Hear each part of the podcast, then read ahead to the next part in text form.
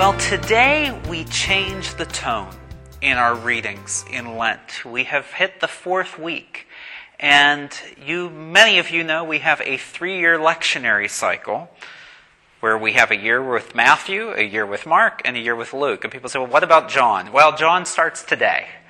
We will be hearing mostly from the Gospel of John from now until Pentecost. At daily Mass, on many weekends as well. So, um, here we go. The thing to remember about the Gospel of John, it, it was written later than the other Gospels, about a generation later. People knew the main story of who Jesus Christ was. And this was really written with the trying to emphasize parts of the story that people weren't really getting.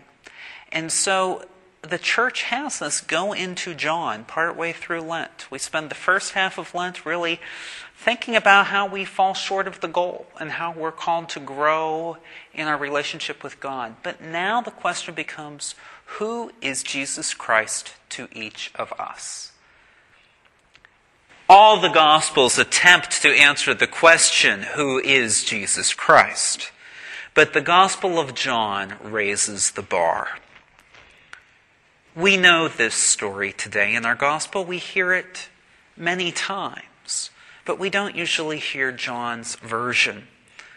Jesus heals someone at a distance. But here in John, the significance is heightened. He says, Your son will live.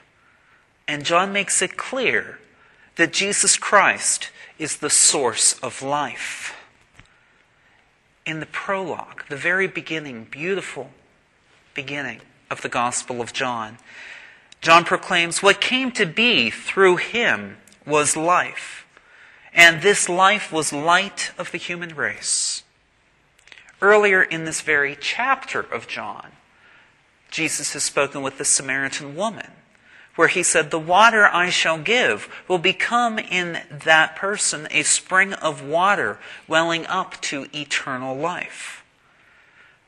And the last sign in the book of signs, the first half of the Gospel of John, Jesus declares to Martha, I am the resurrection and the life. Whoever believes in me, even if he dies, will live. So, John makes clear Jesus Christ is the source of life. That is the point of this second sign. Who is Jesus Christ to you? How is he your source of life? How is he mine? The royal official probably came to Jesus out of desperation seeing him as a mere miracle worker. But because of what happened, he and his whole household came to believe. Who is Jesus Christ to us? How has our understanding of Jesus Christ changed during this Lenten season?